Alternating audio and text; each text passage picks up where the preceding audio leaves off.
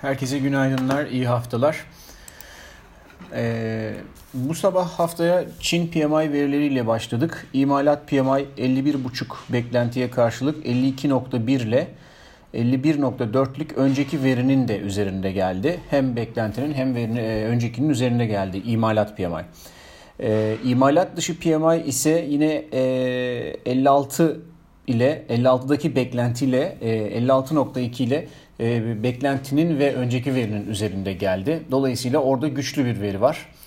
E, verinin kırıl, kırılımına baktığımızda alt kalemlerin hepsinin yükseliş kaydettiğini görüyoruz. En hızlı yükseliş kaydeden enflasyona etki edebilen girdi fiyatları ve buna bağlı olarak üretici fiyatları olurken tedarik zincirinde sorun olduğunu görüyoruz. Çünkü teslimat süresi negatif etkilenmiş durumda.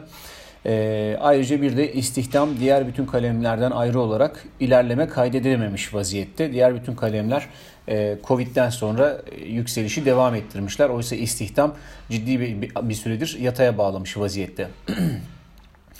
Ee, güçlü verinin ardından haftanın ilk gününde Asya seansında artıda işlem gören iki piyasadan birisi Çin, diğeri Kore. Diğer bütün endekslerin hepsi ekside seyrediyor. Ee, Amerikan ve Avrupa vadelileri de yaklaşık yüzde yarım kadar ekside işlem görüyor. Ee, buradaki satışla ilgili olarak e, birkaç tane e, tetikleyici değil ama e, yaklaşımsal olarak birkaç tane önemli şeyden bahsedilebilir. Bunlardan bir tanesi gösterge olarak CNN Money tarafından hazırlanan korku ve iştah endeksine bakmak lazım. Uzun zaman sonra bir kez daha aşırı iştah seviyesine geldi. Fear and Greed diye geçiyor İngilizcesi. Yaklaşık e, bir sene önce bu seviyelere geldiğinde hisse endekslerinde sert satışlar gündeme gelmişti.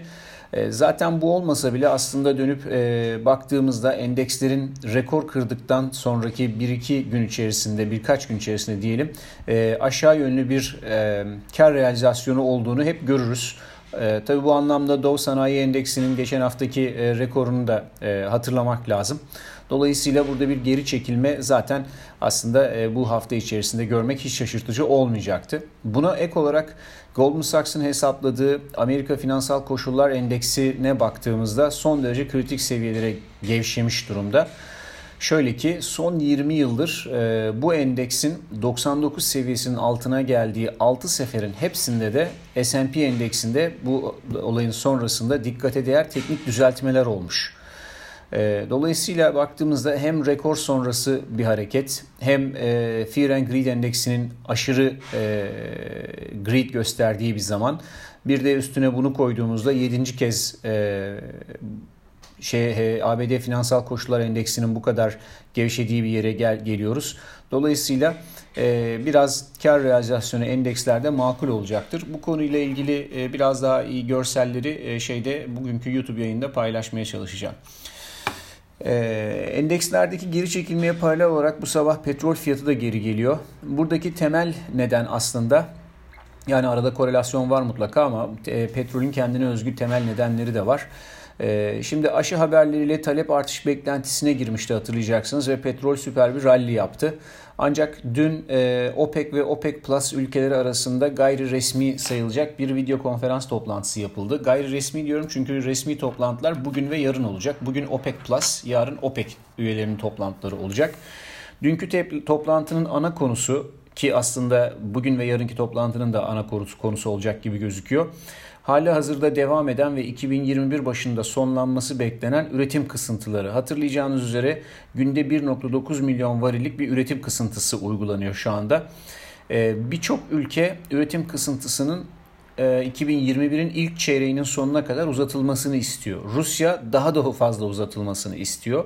Ama Geçen hafta bu konuda zaten ayrı karşılıklar olmuştu, karşı fikirler olmuştu. Hatırlayacaksınız bahsetmiştim. Birleşik Arap Emirlikleri ve Kazakistan, Nijerya gibi ülkeler e, süre uzatımına karşılar. Dolayısıyla e, bugünkü ve yarınki toplantılar oldukça zorlu olacak ama arada e, toplantıdan çıkanların verdiği ufak demeçler muhtemelen e, hepimize ulaşacak. Bu arada da tabii petrol piyasasında biraz volatilite olur. Özellikle yarın biraz daha fazla olması beklenir. Ancak yön şimdilik hafifçe, hafifçe aşağı dönmüş gibi gözüküyor.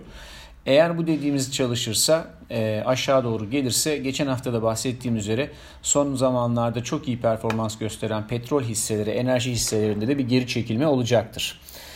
E, Tabii bu arada az önce bahsettiğim endeksteki düzeltmeyi de faktörize edersek e, özellikle elektrikli araçlarda ve hatta bu petrol firmalarında, şirketlerinde pozisyon az alanlar, alamayanlar bu e, düzeltmede, bu kar satışında bence yeniden pozisyon almayı düşünebilirler. Sadece zamanlamayı iyi düşünmek, iyi hesaplamak lazım. E, gelelim altına. Bu hafta dolar bu sabah dolar endeksinde ve tahvil getirilerinde önemli bir hareket yok. Hatta önemliyi bırakın altın aleyhine herhangi bir hareket olmamasına rağmen altın net bir şekilde 200 günlük hareket ortalamasını kırdı ve e, kabaca söylersek yine 1750-1700 arasındaki konsolidasyon aralığına doğru kayıyor. Gümüş ise 22.5'taki kritik desteği bu sabah kırmış vaziyette ve 22 dolar bölgesinden geçiyor. Eğer e, bugün kapanışı bu şekilde olursa e, az önce bahsettiğim seviyelere kadar bunun gelme ihtimali son derece yüksek, hızlıca gelecektir. Büyük bir hareket sayılır her ikisi içinde bir günlük olarak veya iki günlük olarak baktığımızda.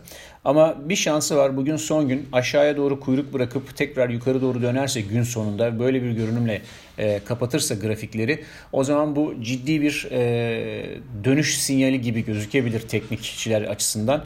O yüzden bugün önemli, e, bugünün kapanışı önemli olacak takip edeceğiz.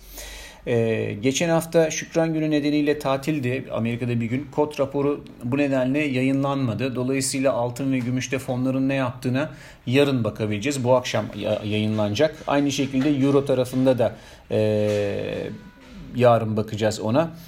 E, piyasaya baktığımızda dolar endeksindeki zayıflık devam ediyor. E, Euro dolar paritesi 1 Ekim'de gördüğü 1.20'yi test ettiğinden bu yana e, ilk kez 1.1974 ile en yüksek seviyesinde. E, ama 10 Aralık'taki Avrupa Merkez toplantısına doğru muhtemelen biraz geri çekilme göreceğiz diye düşünüyorum orada. Sterlin tarafından ise İngiltere Dışişleri Bakanı hafta sonu katıldığı bir TV programında e, bu hafta için bir anlaşma olabileceğini söyledi. E, dolayısıyla sterlin euroya göre biraz daha fazla primli gibi gözüküyor. Eğer anlaşma olursa yani gerçek bir anlaşma geçen aylarda ortaya atılan Avustralya modeli gibi değil yani gerçek bir anlaşma olursa sterlin dolar paritesini çabucak 1.36 bölgesinde görebiliriz. Yok eğer öyle bir anlaşma olmazsa 1.30 e, bölgesine kadar zayıflama makul karşılanmalı. Avustralya modeli gibi ortaya karışık tam olarak ne olduğu belli olmayan bir şey olursa bence piyasa satar diye düşünüyorum orayı da. Ee, en son olarak bu haftanın veri takviminde Amerika'dan ISM verileri, özel sektör ve tarım dışı istihdam, fabrika siparişleri takip edilecek. Avrupa ve İngiltere'de ise önemli veriler sadece PMI gibi gözüküyor. Herkese iyi haftalar.